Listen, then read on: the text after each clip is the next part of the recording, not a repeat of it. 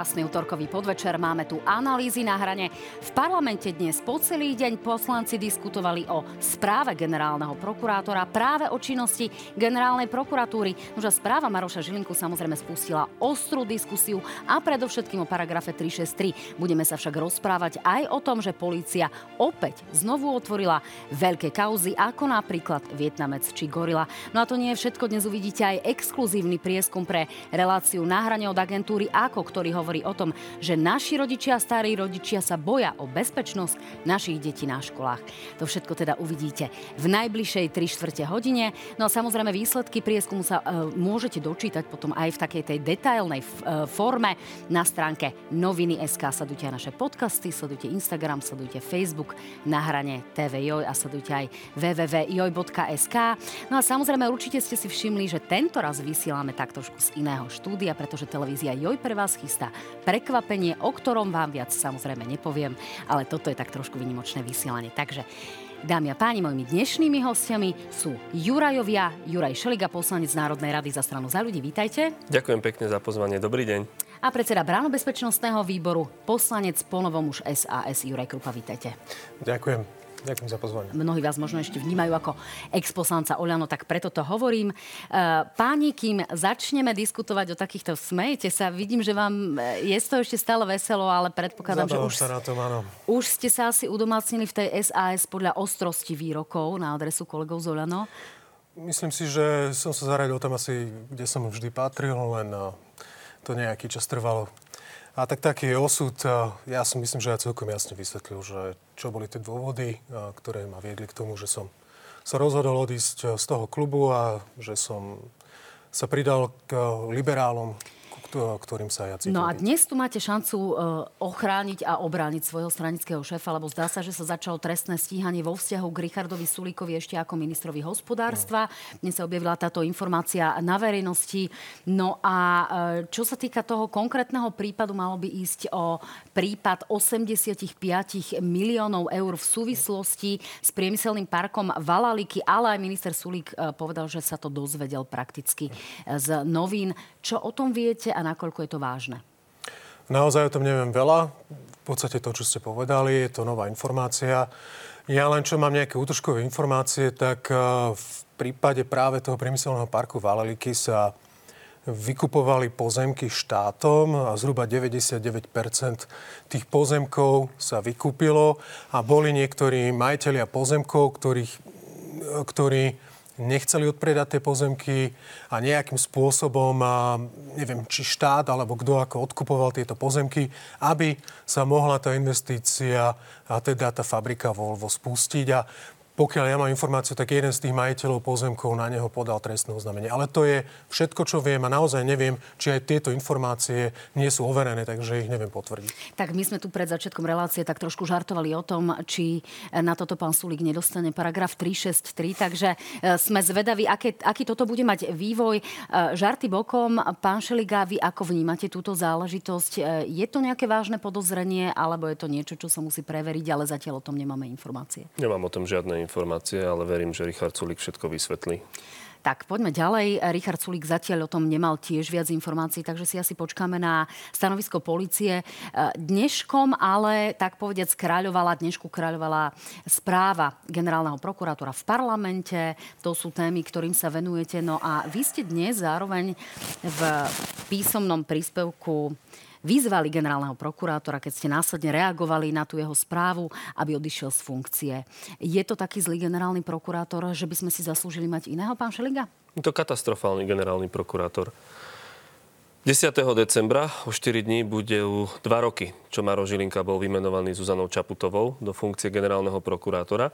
A on, keď išiel do tej funkcie, tak predložil poslancom a verejnosti tzv. koncepciu rozvoja generálnej prokuratúry. A v tej koncepcii okrem iného písal, že generálna prokuratúra má byť otvorenou inštitúciou. Že transparentnosť je súčasťou budovania dôvery. A on to úplne popiera. Už pomaly ani nejde o to, že čo robí Žilinka, ale ako to robí. Jednoducho z Babelo dáva iba tlačové vyhlásenia. Postaví sa pred kamery, prečíta to, čo tam má napísané, odmieta odpovedať. Novinárky necháva čakať na chodníku pred generálnou prokuratúrou. V parlamente uteká chodbami pred novinármi, aby nemohol odpovedať na otázky ktoré trápia verejnosť. Rozumiem. Toto by ale niekto mohol považovať za záležitosť formy, ktorá nie je úplne ideálna, ale v zásade má ísť predovšetkým o nejaké zákonné rozhodovanie. Vy vidíte problém v rozhodovacej činnosti generálneho prokurátora? Samozrejme, to má viacero aspektov. A ja som chcel premostiť ďalej, že keď ste si tak istá, alebo keď si je človek istý svojim rozhodnutím, tak nemá problém sa konfrontovať aj s otázkami. Tak či novinárskymi alebo odbornými, aby vysvetlil svoje rozhodnutia. Lenže ten paragraf 363, ten už známy, ktoré celé Slovensko pozná, tak on ho skrivil a ohol. Lebo ono sa týkalo do nástupu Maroša Žilinku iba určitých typov rozhodnutí. Ale on začal hodnotiť dôkazy.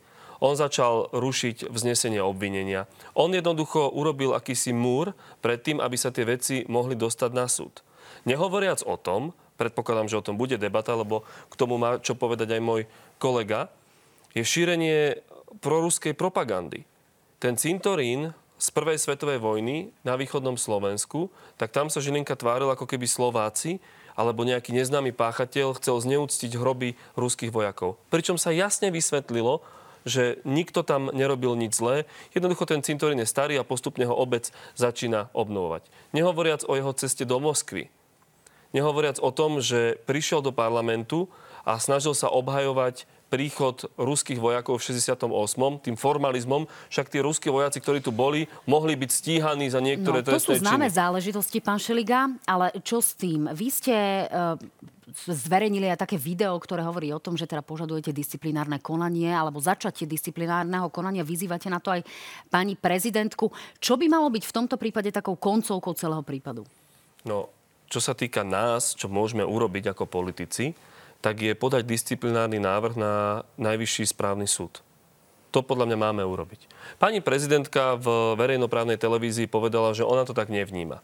Lebo jednoducho sa aj zdá, že tam nie sú dôvody. Ja mám na to iný názor. My s kolegami spisujeme všetky tie veci do kvalifikovaného podania, ktoré doručíme aj pani prezidentke, aby videla aj náš právny názor na túto tému. A hlavne ako keby tu bola debata o tom, že Maro Žilinka je pomaly nedotknutelný a bola tu debata o tom, že buď všetko alebo nič.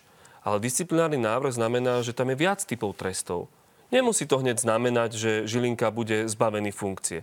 Ale určite to bude znamenať, že si začne dávať pozor.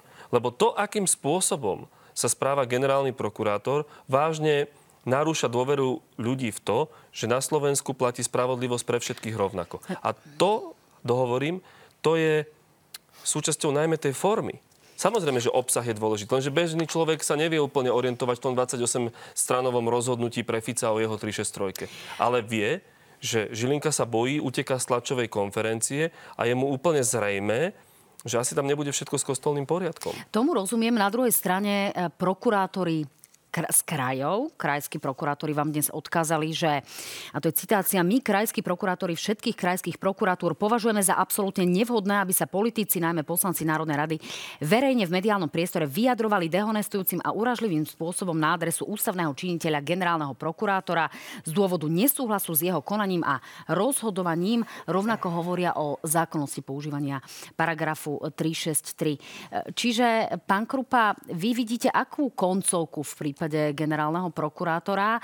Budeme to tu mať takto až do jeho konca funkčného obdobia, alebo čo sa dá očakávať a čo plánujete urobiť vy? Pozrite, to, čo sa stalo, je, že po nástupe protikorupčnej vlády sme chceli mať aj lepšieho generálneho prokurátora, a ktorý nás všetkých oklamal a myslím si, že k tomu prispeli aj určití koaliční partneri, ktorí ho takto prezentovali, ale takisto klamal aj počas eh, jeho vypočúvania. No a čo nám tu zostalo je tento generálny prokurátor Maro Žilinka, ktorého my v parlamente nemáme silu odvolať, pretože nemáme 90 hlasov. V, s tým torzom eh, vlády eh, Matovič Kolár.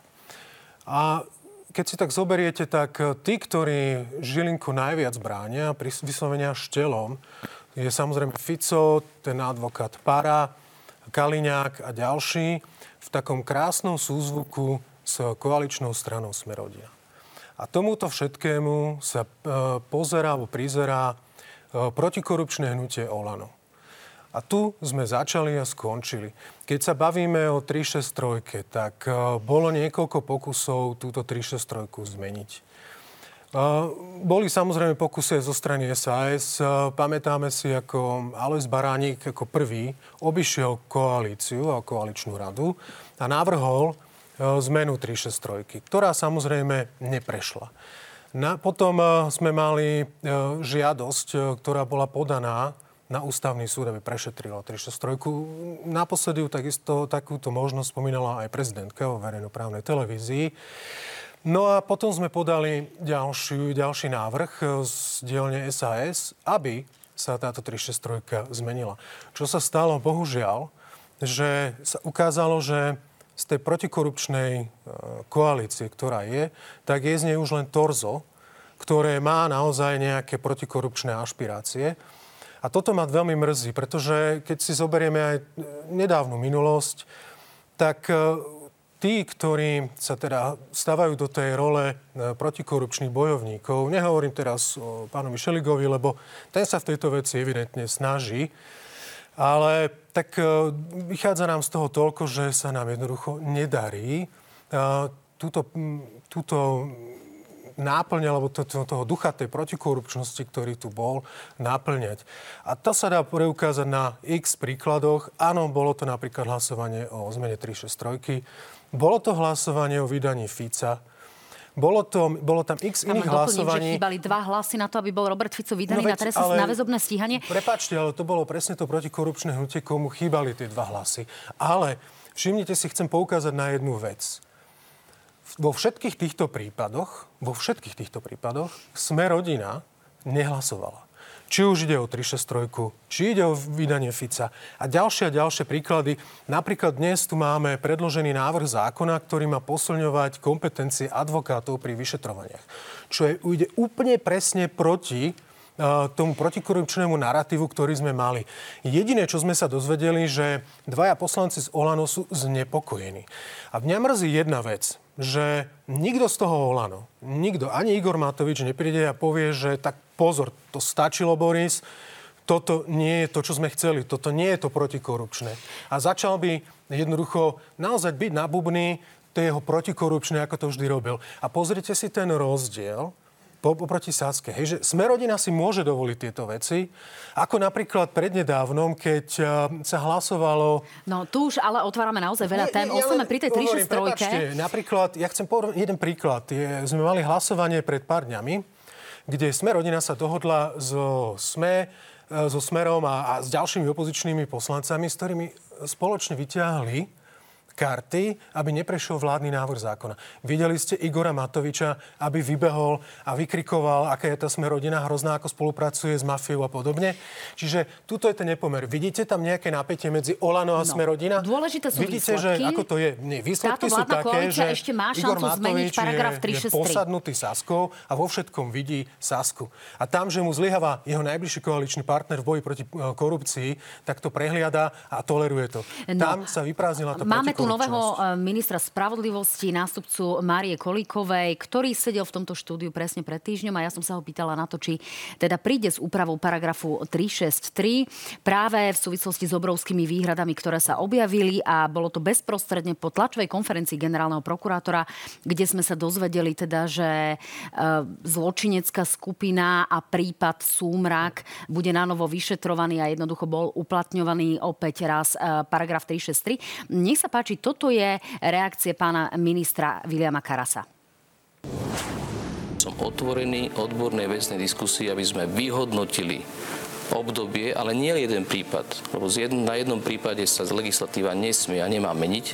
Vyhodnoťme si spôsob a uplatňovanie e, jednak paragrafu 363 a vôbec ak vidíme, kde, že, že dochádza k excesom a ja som otvorený sa na to, to baviť a jednoducho veci upraviť, ak sa nájde jednak odborný a potom aj politický konsenzus. Ale e, nerad by som, e, aby sme na jedn, z jedného prípadu vyvodzovali a spochybňovali dôveru v inštitúcie. No, ja som sa následne pána ministra opýtala, že či naozaj hovoríme len o jednom prípade. Pán Šeliga, je tu šanca, že keď sa otvoria trestné kódexy, ktoré ešte pripravovala uh, pani Maria Kolíková, že sa to pokúsi možno ministerstvo zmeniť. Veríte tomu? Bude to tak? Alebo ste skôr skeptickí, ak tej zmeni nedôjde? Ak to nepredloží ministerstvo, predložíme to my. Tá debata tu stále je. Samozrejme sú nejaké parlamentné čísla. Ale ja chcem povedať ešte k tej otázke o tom vyhlásení prokurátorov krajských, ktoré prišlo v súvislosti s používaním paragrafu 363. Ja nie som si úplne istý, či to písali sami tí prokurátori a či ich niekto z generálnej prokuratúry neobvolával. To hovorím smrteľne vážne, že sa mi zdá, že pán Žilinka potrebuje okolo seba robiť taký pouvoir, aby on bol ten, ktorý ho akože tu chráni a podobne. Ale veď dobre, v poriadku, prokurátori majú tak právo na to sa... nemáme nejaký dôkaz, majú čiže právo v tomto prípade by sme mohli Ja uh, som vyslovil domnienku, nech sa páči. A čo sa týka toho, čo hovorí pán Karas, ale vôbec tej 363, ona je zneužívaná. Je zneužívaná v tom, že bráni veciam dostať sa na súd. Súmrak bol koľko? 2-3 týždne predtým, aby bola podaná žaloba na súd? Tu, nebaví, tu, tu nehovoríme o tom, že nikto nemôže opraviť tie veci, že tí obvinení alebo, potom ne, alebo tí, ktorí sú podozriví z vážnej trestnej činnosti, sa nemajú šancu brániť. Nie, oni môžu ísť pred súd a majú ísť pred súd a tam sa majú brániť. No, Práve v tom je to, je otázka, v tom je to či... zneužívanie. A druhá vec, ktorá sa týka v súvislosti s tým, ktorú otvoril pán Krupa. Nebudem zachádzať do politiky, lebo toto vnímam ako skôr odbornejší formát, je, že advokáti nebudú mať posilnenú právomoc. My sme o tom hovorili s pánom Karasom a ten návrh bude taký, že tam bude sudca, ktorý je stanovený pre prípravné konanie. Inými slovami, ak sa bude mať robiť prehliadka advokátskej kancelárie, príde tam sudca, ktorý má službu. A bez toho sudcu nebude možné urobiť žiadny úkon. To považujem za ešte lepšie, ako je to teraz nastavené. Keď tam chodil zástupca Slovenskej advokátskej komory, je to vzor v Českej republike z časti a považujem to za stabilné a dobré. To sú tie výhrady len kvôli tomu, aby verejnosť bola informovaná. To sú tie výhrady k policajnej práci a k tomu, že teda boli viaceré prehliadky advokátskych objektov. Predsa len, pán Krupa, vy vidíte nejaké riziko v práci policie? Vidíte nejaké rezervy, e, kedy by naozaj bol oprávneným spôsobom využiteľný ten paragraf 363? Napokon Robert Fico o tom veľmi často a veľmi náhlas hovorí, že aj v tomto prípade nebola možnosť a šanca sa brániť, nebola, nebol priestor na účinnú obhajobu práve v situácii, keď nebolo jednoznačne vyklasifikované, kedy, kde sa skutky stali a tak ďalej. Nejdeme do detailov, je to živá vec, ale v každom prípade otázka smeruje k tomu, či si policia robí dostatočne dobre svoju prácu na to, aby tento paragraf nebol uplatňovaný v praxi. Áno, ešte len eh, krátko k pánovi Karasovi. To, čo sme počuli, eh, to bolo klasické obkorčulovanie s trojitým Rydbergerom a odtlačenie problému niekde až za nejaké voľby, ktoré kedysi budú. A týmto je celá 363 vybavená. Všetci dobre vieme, že je tam zo strany e, Smerodina veto, takže sa k niečomu asi ťažko dopracujeme. Jediný naozaj, že je poslanecký návrh a nejakým spôsobom sa podarí dať dokopy poslancov, ktorí by to mohli prehlasovať. Ja len pripomínam, že pán Karas že... odmietol, že by on bol osobne nominantom Smerodina, pretože som sa ho na to priamo pýtala v štúdiu to, a odmieta to? To je v poriadku, to... To len na dovysvetlenie, Jasné, nech sa páči, samozrejme, pokračujte. to nemusíme takéto detaily. Ale takže tu niekde vidím ten problém. Ja si spomínam, keď sme hlasovali o 363, alebo sme chceli o tom hlasovať, tak sa to hlasovanie odsúvalo, vyťahovali sa karty a, a špekulovalo sa. A dokonca sa odsunulo po dohode troch poslaneckých klubov Olano, Smer rodina a, a Smer sa odsúvali tieto hlasovania a kadečo. Akože to boli fakt, že nepríjemné veci, ktoré naozaj e, vo mne vyvolávali negatívne emócie extrémne. Rezervy policie, pán Krupa, týka, vidíte niekde? Čo sa týka policie, pozrite sa, tak tá policia sa snaží maximálne a ja mám moju dôveru, absolútne. Ja ak si všimnete, aj keď e, sme sa mali e, baviť o únose Vietnamca, tak som si pozval práve pána Hamrana a e, pána Danka, čo je šéf NAKY, aby sme sa o tom normálne porozprávali, pretože toto sú partnery, s ktorými sa dá normálne diskutovať a ktorí aj svoju prácu berú svedomito a vážne. Na druhej strane samozrejme, že tá policia nie je všemohúca. vidíme, že tam práve koľkrát narazí práve na tú 363. Tu je ten problém aj toho boja proti korupcii, že oni môžu prísť, môžu vyšetriť, majú dôkazy, idú do toho konania, idú v podstate už na súd a vždy niekto zasiahne a tuto v týchto prípadoch je to vždy 363, čiže tuto niekde je tá policia Ja to len tými náhrávkami, ale... ktorými e, stále argumentuje Robert Fico. Tie ale... vás nevyrušujú? Pozri, prosím vás pekne, toto sú nahrávky z, e, z kancelárie, ktoré medzi sebou títo vyšetrovateľia mali. To je niečo také, ako keď vy doma sa bavíte, ja neviem, s manželom v kuchyni alebo niečo podobné. Že to, sú, to je úplne iná diskusia, ako keď sa bavíte normálne akože na verejnosti. Čiže a toto brať a zároveň tie nahrávky doteraz neboli kompletne sprístupnené ani polícii, ani teda tým obvineným, a, ale operuje s nimi Fico. A vy, vyber, vyberá si z toho presne to, čo mu sedí. Čiže keď ja si zoberiem jednu vetu, z toho dve vety, z toho, tak si to viem pekne poskladať. Ináč, aký by mohol byť celkový uh, význam toho, o čom sa vôbec bavili. Čiže toto všetko je to celé pokrivené a určite, že sú tu nejaké podozrenia. Ja to skôr vidím niekde tým smerom eh, k prokuratúre. Ale ešte raz, policia má, má moju dôveru eh, aj napriek eh, tomu, v akej situácii pracuje. Ja poviem to na rovinu, keďže ja som známy tým, že kritizujem Romana Mikulca aj napriek neschopnému ministrovi.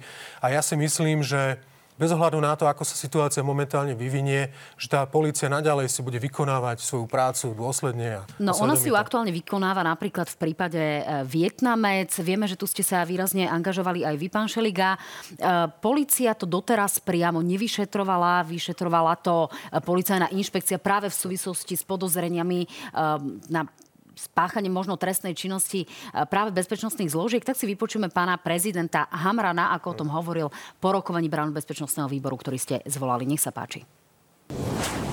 Začal vyšetrovateľ Národnej kriminálnej agentúry na základe našej vlastnej činnosti, na základe operatívneho rozpracovania v podstate stíhanie vo veci podozrenia strešných činov korupcie vo vzťahu k únosu Vietnamca. Tie podozrenia smerujú aj k určitým príslušníkom policajného zboru, ktorí sú aj v mojej podriadenosti. Pán Šeliga, zazneli tam dve e, dôležité informácie a to je um, trestný čin korupcie a ide o, um, o ľudí, ktorí priamo teda spadajú do pôsobnosti uh, pána Hamrana. To znamená, že uh, by to mohli byť možno vysoko postavení uh, policajní funkcionári, možno by to mohli byť ľudia, ktorí sú bývalí z úradu napríklad. na ochranu ústavných činiteľov alebo bývalí ministri aký je ten, môžeme to povedať právnickou rečou, možno je skutkový stav aktuálne a kto mal páchať možno tú korupciu? Dostal teda niekto za únos Vietnamca, peniaze? Tie podozrenia sa vyšetrujú. Kľúčové je, čo robí Žilinka a akým spôsobom sa k tomu stavia policajná inšpekcia. Bolo podané trestné oznámenie, možno budem trošku dlhšie, ale aby to aj vaši diváci mali komplexne. Bolo podané trestné oznámenie pre podozrenie z toho, že bola zneužitá právomoc a že cez naše územie bol zavlečený vietnamský občan naspäť do Vietnamu v našom vládnom špeciáli. Krajská prokurátorka jednoducho to vyšetrovanie rozdelila na dva skutky. Zneužívanie právomoci verejného činiteľa, ktoré sa mohlo týkať úradníkov a ministrov, a skutok zavlečenia. Ten sa vyšetruje stále. Tam oni vypočúvajú, tvária sa, že ešte toho, ešte toho, ešte toho.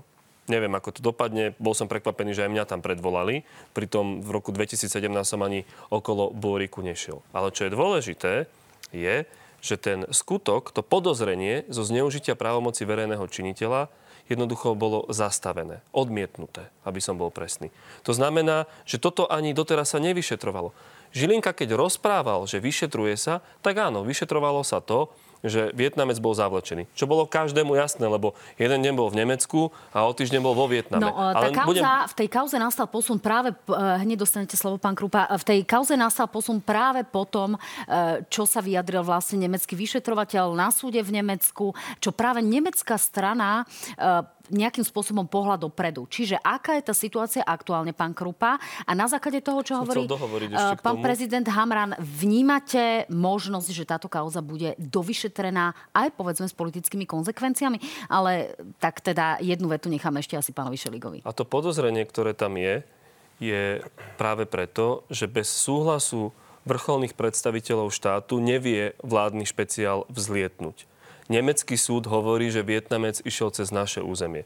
A podozrenie z korupcie súvisí s tým, čo bolo takisto a čo sa veľmi jasne hovorí, že niektorí slovenskí vrcholoví predstavitelia bývalých vlád majú vo Vietname nehnuteľnosti a rôzne iné ekonomické záujmy.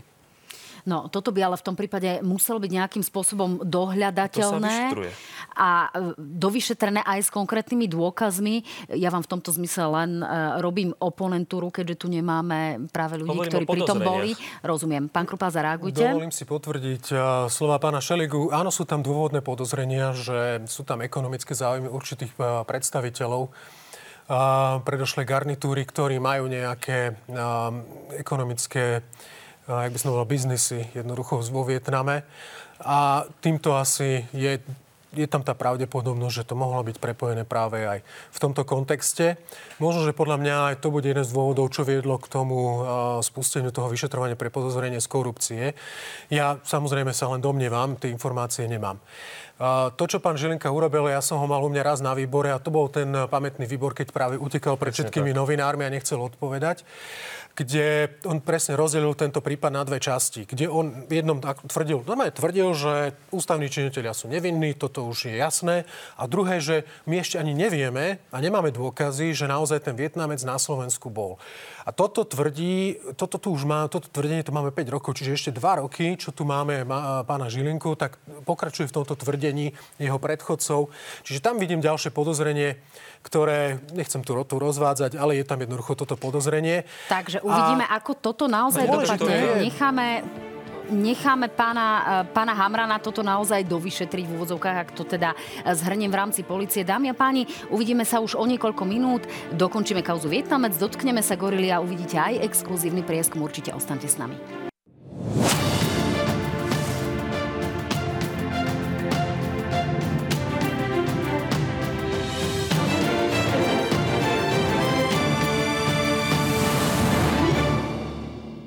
Krásny útorkový večer po druhý krát. Ja tu stále sedím s poslancami Jurajom Šeligom a Jurajom Krupom. No a diskutujeme o bezpečnostných záležitostiach, o veľkých kauzách a konkrétne napríklad o kauze Vietnamec. Pán Krupa, vzhľadom na to, čo odznelo na rokovaní výboru s pánom policajným prezidentom, e, máte informácie o tom, že policia disponuje nejakými, povedzme, dôkazmi alebo nejakými relevantnými skutočnosťami, prečo by sa verejnosť mohla dočkať koncovky v tejto kauze? No práve to je ten problém, že policia nedisponovala dostatočnými informáciami, pretože e, policia e, to nemohla vyšetrovať, aj keď zo zákona to vyšetrovať mohla, lenže jednoducho to bolo odsunuté na inšpekciu, ktorá to vyšetruje nejakým spôsobom dodnes.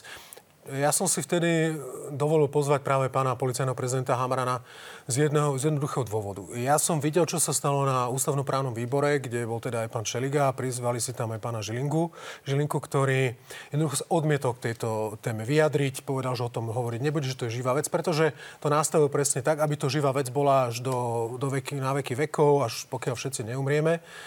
A tu potrebujeme práve to, že jednoducho potrebovali sme nejaký, no, nejaký nový štart, reštart.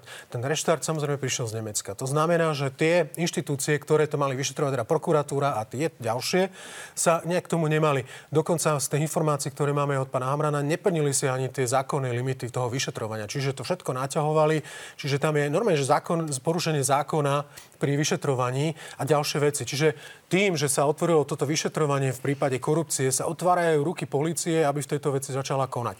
Zároveň samozrejme to vytvára aj priestor na lepšiu komunikáciu a spoluprácu s Nemeckom, kde z Nemecka prichádzajú stále novšie a novšie informácie a tam tých informácií, tých dôkazov bolo viac, v podstate, ktoré jasne dokazujú, že ten Vietnamec na Slovensku bol. Jedine pán Žilinka tvrdí, že nevie, že o tom bol. Čiže toto sú zásadné veci, kde v podstate to zahraničie nás dotlačí do toho, že nejakému výsledku sa dopracovať budeme musieť. To už potom bude len na tom, na tom hulváctve, to len takto zamiesť pod koberec, pod koberec a povedať, povedať, ako to Mečar hovorí, že skutok sa nestal. Pán Žilka, vidíte to podobne? E, pán, prepačte, pán Šeliga. Viete, ja som urobil tlačovku pred generálnou prokuratúrou presne preto, že v Nemecku začínali vychádzať nové informácie. A pýtal som sa teda, že kedy Maro Žilinka s takou vervou odletí do Berlína, keď bol schopný lietať do Moskvy. A pýtal som sa na to, že koho všetko požiadali o pomoc. No tak oni poslali nejaké dožiadania do Vietnamu. Ale s Nemeckom proste tá komunikácia bola veľmi tristná.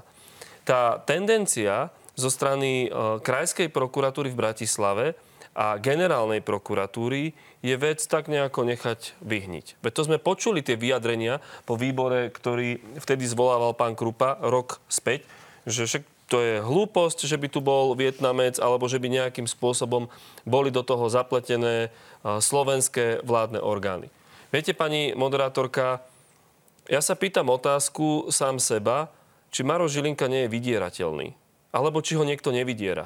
Tak Lebo, to je viete, vážne obvinenie, viete, to je čiže otázka, v tomto pani prípade... Nie je to obvinenie, je to otázka a ja ju vysvetlím. Ja som sedel na ústavnom právnom výbore, keď pán Žilinka sa uchádzal o funkciu generálneho prokurátora. Na všetko povedal. Nebudeme pozerať napravo, naľavo. Vyšetríme, pôjdeme, budeme transparentne komunikovať. A potom sa stal generálnym prokurátorom on aj skúsil vyšetrovať toho Vietnamca. Veď on sám povedal, idem to nejakým spôsobom preveriť. A potom ako keby uťal.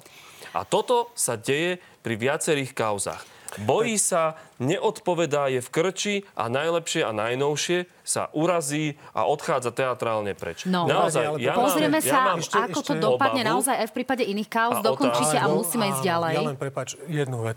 Ešte stále máme malú nádej. Pán Žilinka má exkluzívnu zmluvu s ruskou prokurátorou a keďže toho Vietnamca prekladali v Moskve na letisku, tak možno, že na základe jeho exkluzívnych dobrých bilaterálnych vzťahov s ruskou prokuratúrou tam pošle dožiadanie a Rusko nám teda dá vysvetlenie a možno, že Rusko odhalí celú túto kauzu. Takže spoliehajme sa na pána Žilinku a na jeho exkluzívne dokonalé vzťahy s Ruskou federáciou, ktoré sa prejavujú napríklad pri vyšetrovaní Ladomírovej a uvidíme, kam sa dopracujeme. To je, uh, viete, naozaj na toto verejnosť musí dávať pozor, lebo možno sa to javí mnohým ľuďom, že čo nejaký Vietnamec.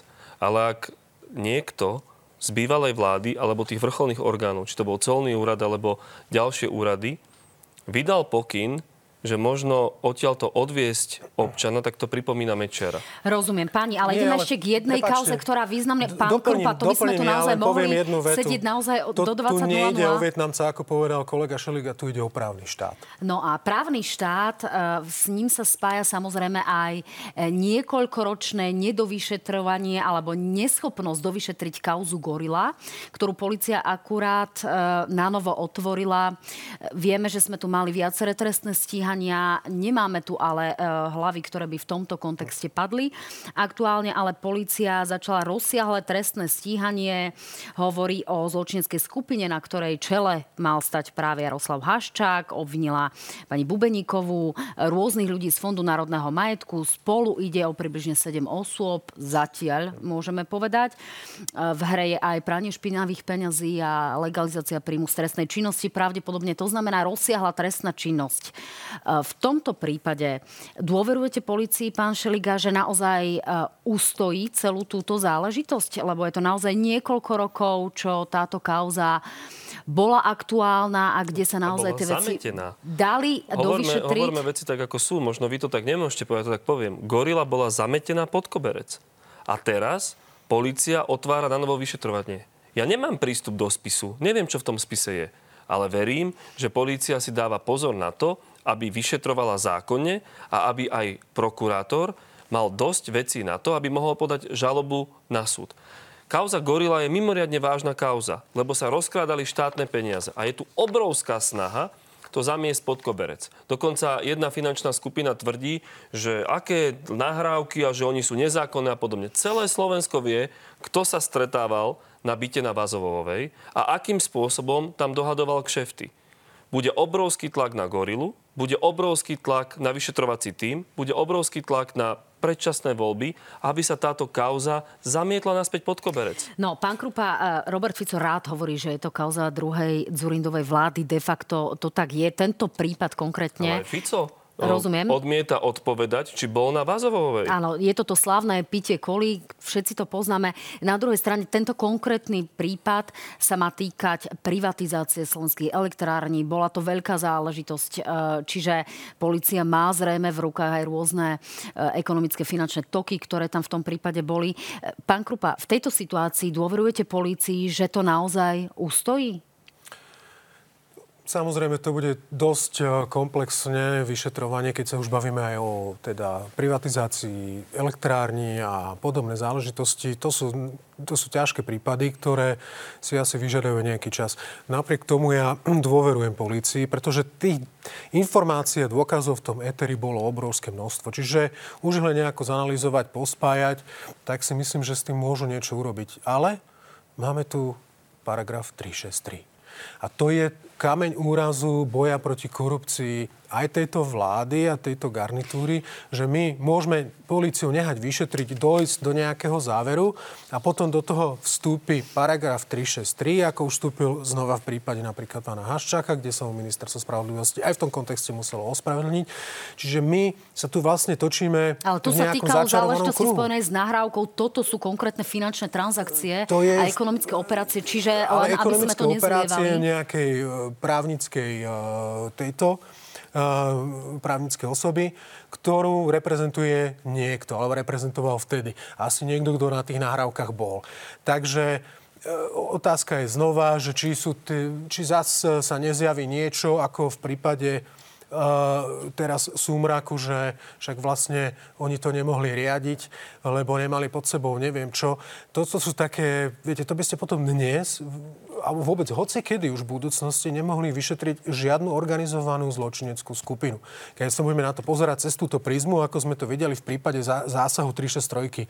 Čiže toto sú tie veci, kde my máme obavy, preto našim primárnym záujmom je zmeniť 363. Lebo my môžeme mať inštitúcie a je dôležité a dobre, že máme inštitúcie, ktoré pracujú, ktoré sa prebudzajú k životu a ktoré sa naozaj snažia naplňať zákonnosť, e, OČTK, že uh, tu sa snažia vytvoriť nejaké, nejaké základy právneho štátu, ktorý tu bol úplne rozbúraný.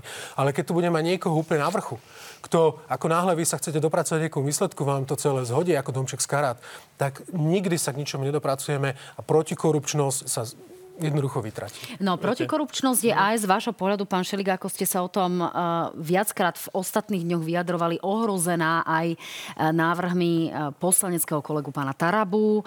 Sú úplne vážne na stole. Vy ste sa v strane za ľudí postavili uh, Igorovi Matovičovi čelom a povedali ste mu, že potrebujete najprv vedieť, že toto neprejde za akýsi obchod za štátny rozpočet a že sa o to musí hlasovať tak, aby to jednoducho nebolo nejakým spôsobom podmienečné a aby, aby za toto nedal pán poslanec Staraba podporu práve štátnemu rozpočtu a nebol to taký politický obchod. Aby som to skrátila, vnímate to riziko, že prejdú Tarabové zmeny ako vysoké? Stane sa naozaj to, že tu bude ohrozené povedzme či vyšetrovanie ekonomických deliktov, alebo tu budeme mať dokonca nepostihovanie a len podmienečné testy za delikty, ktoré páchajú povedzme goliere? Tarabov návrh zákona sú dva. Trestný poriadok a trestný zákon sa snaží uh, nabúrať právny štát. A to preto, že napríklad podriadi úrad špeciálnej prokuratúry práve pánovi Žilinkovi. Alebo to, že neznalosť zákona už viac nebude ospravedlňovať, respektíve neospravedlňovať, že on navrhuje, že to je nejaká domnienka a omyl v pohnutke. Alebo sama hovoríte, tie trestné činy verejných funkcionárov za to, že rozkladajú verejné peniaze, by sa znížili. A práve preto, aby nikto nemal pokušenie, že niečo takéto by malo prejsť, sme povedali, musí to byť odmietnuté. A táto podmienka stále trvá. Jednoducho táto koalícia, tento parlament, lebo hovorím aj o parlamente, nesmie prijať takéto zákony. Je to kľúčová vec.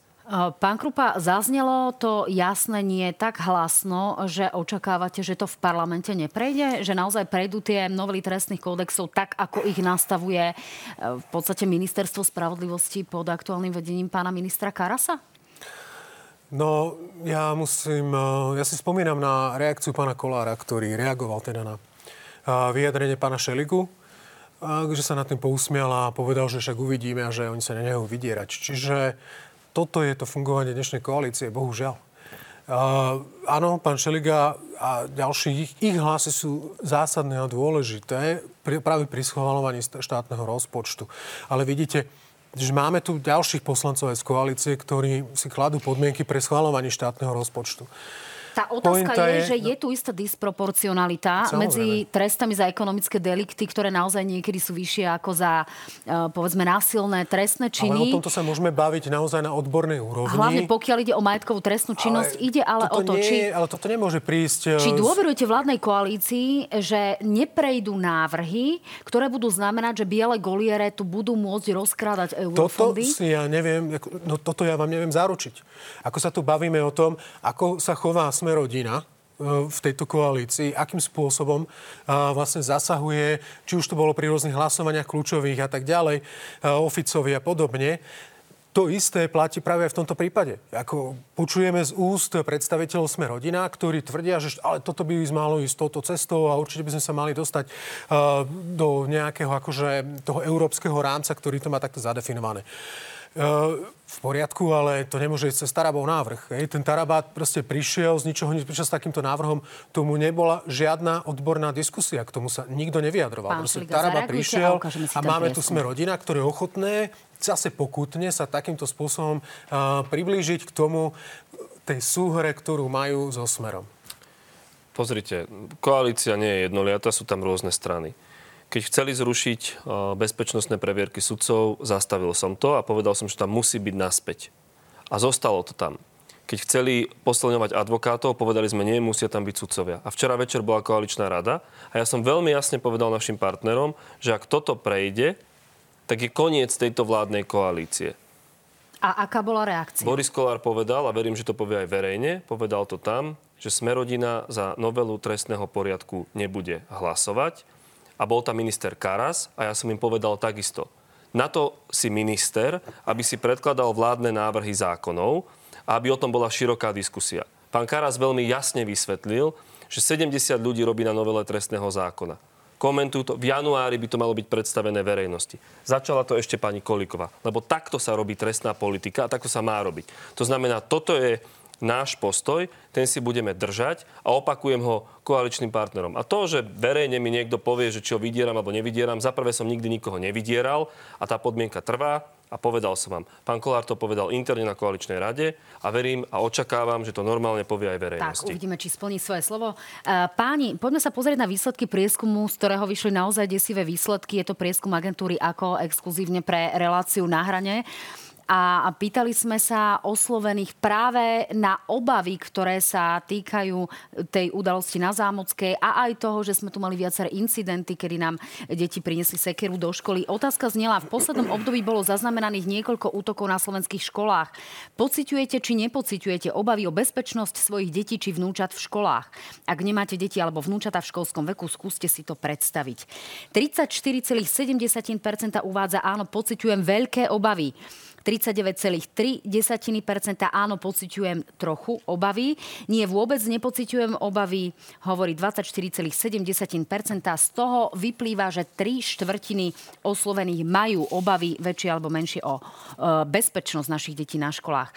Pokiaľ sa na to pozeráme z hľadiska lokalít a z hľadiska krajov, tak zdá sa, že najväčšie obavy majú ľudia v Nitrianskom kraji a potom na východnom Slovensku v Košickom kraji. E, tie obavy o bezpečnosť detí majú nadpriemerne ženy, skôr starší ľudia nad 50 rokov a platí také pravidlo, že čím nižšie vzdelanie, tým sú tie obavy vyššie. Ako toto vnímate vy, pán Šeliga? Urobili sme zatiaľ dostatok toho, aby sme e, mali pocit bezpečnosti na školách? Bola tá reakcia pre zvýšenie bezpečnosti dostatočná?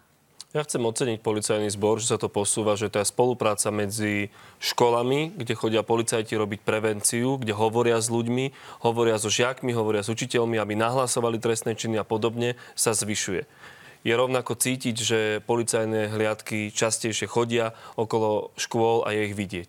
A samozrejme tá obava rodičov je úplne prirodzená, lebo e, milujú svoje deti a chránia ich a v tomto treba ešte pokračovať a ešte to posilňovať. Ale naozaj podľa ten trend, že policia robí dobrú robotu a snaží sa. A ako to posilňovať? To znamená, že ešte viac e, byť prítomný v uliciach, čo sa týka policajtov, v okolí škôl, to má byť úplná priorita. A rovnako tá preventívno-náučná činnosť, že chodia na školy, rozprávajú sa s deťmi, rozprávajú sa s učiteľmi a do toho ešte ako keby z inej linky pustiť ten efekt psychológov na školách. Aby tie deti cítili, že ak sa niečo zlé deje v ich živote, tak v takom prípade sa majú na koho obrátiť a majú inštitúcie, ktoré to potom sú schopné rýchlo a efektívne sprocesovať. Pán Krupa, kým vás nechám z toho bezpečnostného hľadiska zareagovať, vypočujeme si reakciu pána ministra školstva Horeckého, ktorý špeciálne pre našu televíziu a k tomuto prieskumu zareagoval, ako on vníma tú bezpečnosť na školách. Nech sa páči. Každá škola má svoj vnútorný poriadok, kde je už roky rokúce zakázané nosiť do školy nebezpečné predmety. Školy nedokážu zabezpečiť 100% e, nezraniteľnosť. Nie sú to nápravno-výchovné opatrenia tretej skupiny, kde by deti chodili zviazané a e, prosto izolované. Ani, ani si takto nikto z nás školy nepredstavuje. Ten dialog nemôže obísť ani rodičov. Treba e, zdôrazniť, že naše školy štatisticky napriek tým strašným udalostiam nie sú e, nebezpečným miestom. Pán Krupa, vy ste, diváci to síce nevideli, ale vy ste zareagovali, že wow. Znamená to, že sú to nedostatočné kroky, alebo by sme toho potrebovali viac? Uistilo toto, alebo nejakým spôsobom povzbudilo toto verejnosť alebo rodičov? Tieto slova, ktoré ste počuli z úst ministra školstva? Ponúkol nejaké riešenie alebo niečo náč toho, čo ide robiť? Čo ponúkate vy? Veď, ale to je presne ten problém, že pán minister školstva Horecký a jednoducho od začiatku, ak tam je, tak začína zlyhavať, pretože tam boli naštartované určité procesy aj v kontexte eurofondov, z ktorých mali byť financovaní či už asistenti alebo školskí psychológovia. Takisto sa malo investovať do prevencie. Čiže toto sú veci, kde vidíme, že tieto sa termínovo nestíhajú a jednoducho to začne pripadávať. Celý problém je, a ja vám poviem, ako to je, konzervatívne spektrum tejto koalície chcelo mať konzervatívneho ministra, tak majú konzervatívneho ministra, sú s tým spokojní, ale to je všetko, čo majú, čo, čo, čo dosiahli, lebo je to konzervatívec. Ale tak to, že by prinášal nejaké opatrenia... Poďme teraz zareagovať na tú praktickú stránku veci. Čiže... Prichádzal s niekým... Nie, samozrejme, že škola nemôže byť bunker Samozrejme, že škola nemôže byť niečo nedobytné alebo niečo podobné, ale čo je pre vás dôležité, je práve prevencia. Potrebujeme je... detektory napríklad? Detektory kovov na školách? Detektory školov, teda detektory dúfam, že uh, takto rýchlo nebudeme potrebovať. Ešte stále nie sme v tejto situácii. Ani pre živého, viete, koľko by to stálo, keby sme mali na, kaž- na každej škole detektory.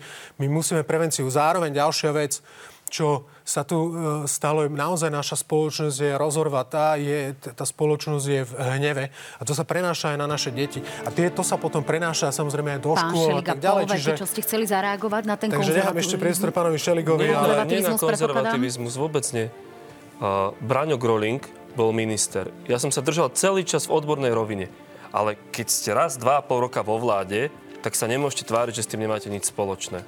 Aká prišla reakcia? No tie veci idú, robia sa, pôjdu ďalej a mňa mrzí, že do odbornej diskusie furt ťaháme koaličný spor, ktorý tu, alebo koalično-opozičný spor. Rozumiem, Prepačte, stanovisko teraz zaznelo. stačilo, čo hovoril, povedal pán minister školstva? To vás akože ubezpečilo, že robí teda koná naozaj dobre? Tieto jeho vyjadrenie? Boli, boli vypísané výzvy na školských psychológov. Polícia je viac pri školách viac spolupracuje so školami. To znamená, tie veci sa posúvajú. A len za to, že tam je niekto dva mesiace, mu hodiť všetko na hlavu, no tak to naozaj nie je fér. Dobre, ďakujem pekne páni. Stanovisko zaznelo. Dámy a páni, uvidíme sa vo štvrtok. Do náhrane príde Boris Kolár a Peter Pellegrini. Majte sa fajn. Pekný večer.